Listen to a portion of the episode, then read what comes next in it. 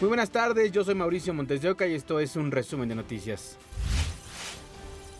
Esta mañana el locutor de radio Pablo Salgado Espinosa, conocido como el Clavo Camaleón, murió en un ataque armado cuando viajaba en su vehículo en Iguala, Guerrero. De acuerdo con medios locales, transitaba por la avenida Periférico Sur cuando lo agredieron. Su acompañante resultó herido. Autoridades encontraron al menos 9 casquillos. Salgado era conocido por su programa Sábados de Jaripeo, transmitido en una radiodifusora de Iguala. Civiles armados dispararon contra policías en el municipio de Juventino Rosas, Guanajuato.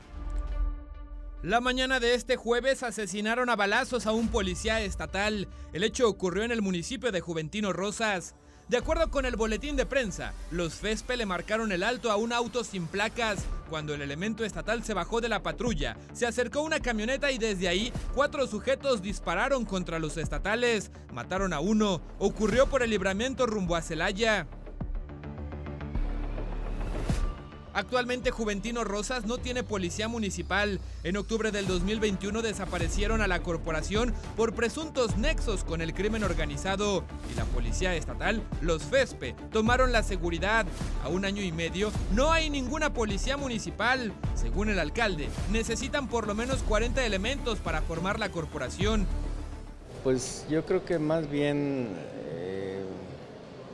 no hay esa afluencia que esperábamos por los hechos delictivos del crimen organizado y pues por seguridad, ¿no? Yo creo que es una profesión de alto riesgo. El alcalde agregó que en este municipio se tiene la presencia de un grupo delictivo originario de Guanajuato, aunque esta semana se detectaron a presuntos criminales foráneos. Hace poco por ahí detectaron la presencia de centroamericanos, no sé si sean mismos, fue muy reciente, fue ayer cuando se detectó por ahí en una casa particular armamento. Sobre el homicidio del estatal, la fiscalía se hace cargo de la investigación. No reportan detenidos. Presuntamente participaron 4 criminales que huyeron hacia la comunidad de Franco Tavera. Con imágenes de Manuel Morales, Rafael Ira, Fuerza Informativa Azteca. Una amenaza de tiroteo en una escuela secundaria de Mérida provocó que estudiantes y maestros fueran desalojados. La alerta 911 se dio luego de que un exalumno publicara que realizaría detonaciones en una escuela ubicada en la colonia Paseo de Montejo. Elementos de la policía implementaron un operativo de seguridad y se descartó la amenaza. De acuerdo con reportes, el menor habría enviado ese mensaje después de ser expulsado por su mala conducta. Esta tarde le dictaron prisión preventiva a Jessica Alejandra N., quien se presume arrojó un petardo a la estudiante Patsy Jimena afuera del Bachilleres 2 en Gustavo Madero, ocurrido el pasado 23 de mayo. La joven está acusada de feminicidio. Ayer fue detenida en Tlalnepantla, Estado de México. Se dice que pertenece a un grupo porril generador de violencia. Detuvieron a 12 personas durante un operativo para desmantelar un falso call center en Ciudad Nezahualcóyotl, Estado de México. Autoridades decomisaron un equipo de cómputo, telefonía celular y drogas. Su forma de operar consistía en contactar a personas de todo el país para supuestamente tramitarles su Afore. Les mandaban formatos vía correo electrónico para que lo llenaran y después les solicitaban cuentas bancarias y contraseñas. En este call center las personas operaban, su modus operandi era enganchar a las personas pensionadas del ISSSTE, Foviste, así como del CFE y del IMSS, en donde les tramitaban afores y les mandaban un correo electrónico para que ellos hicieran el llenado de los formatos para que a su vez ventilaran cuentas bancarias, así como contraseñas para realizar transferencias de las bancas móviles. La Fiscalía de Jalisco confirma que hay coincidencias entre los cuerpos localizados en una barranca de Zapopan con algunos de los jóvenes desaparecidos de un call center. Los trabajos de inteligencia llevaron a las fuerzas de seguridad y servicios de emergencia a un punto de la barranca ubicada entre las colonias Mirador Escondido y Potrero de la Coronilla en Zapopan, Jalisco.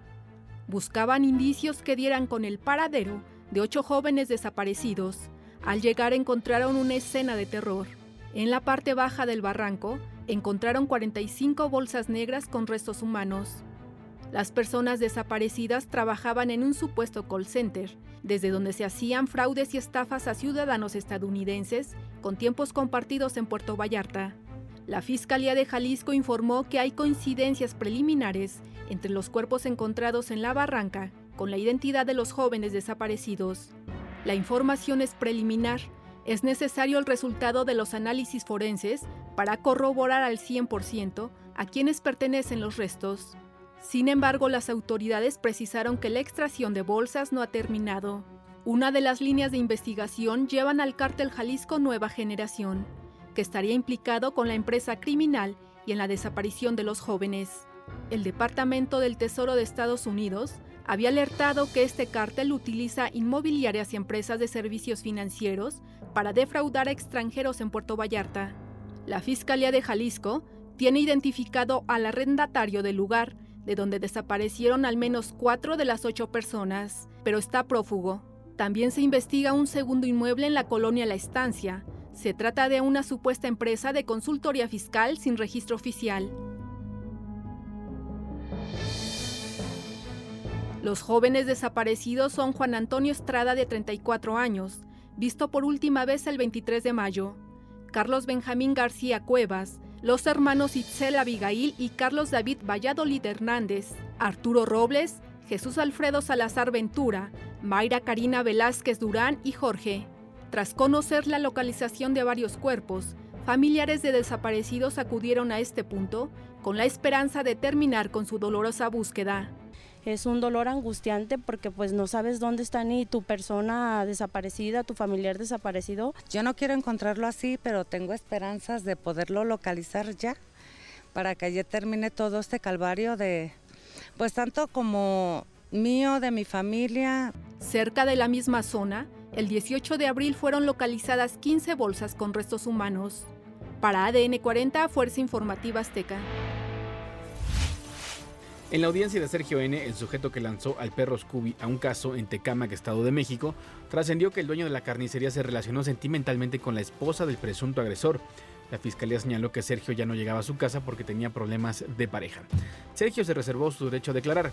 La jueza le impuso prisión preventiva y estableció un mes como plazo para la investigación complementaria.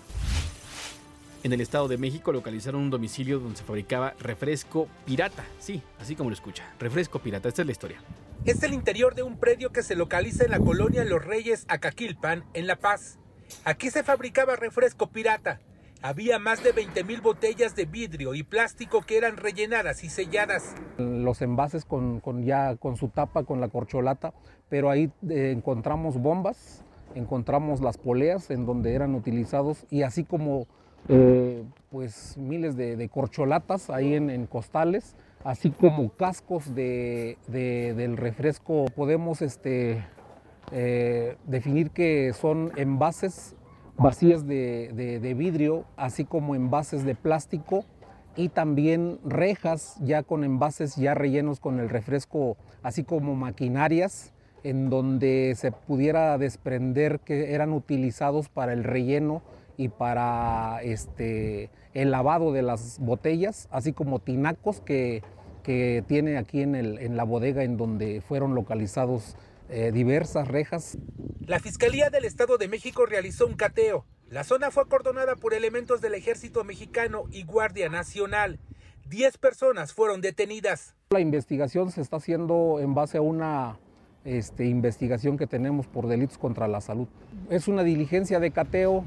De entrada, el agente del Ministerio Público ya decretó la retención. Serán trasladados a la agencia del Ministerio Público para que dentro de las 48 horas determinar su situación jurídica. El refresco pirata era comercializado en el Valle de México. El inmueble quedó asegurado. Ahora se investiga qué tipo de químicos se utilizaban. Con imágenes de Carlos Hernández Sedano, Daniel de Rosas, Fuerza Informativa Azteca. Hasta aquí las noticias del momento en este podcast informativo de ADN 40. Yo soy Mauricio Montes de Oca y nos escuchamos en ADN 40 Radio. Feliz fin de semana.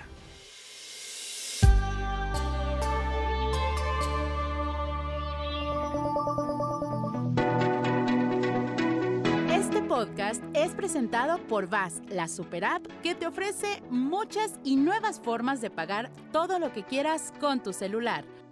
Olvídate de las filas y dedícate a lo que más te gusta. Ver tele en vivo, películas, escuchar música, podcast y estar siempre enterado de las noticias más importantes. Todo en un mismo lugar. VAS, la super app con todo.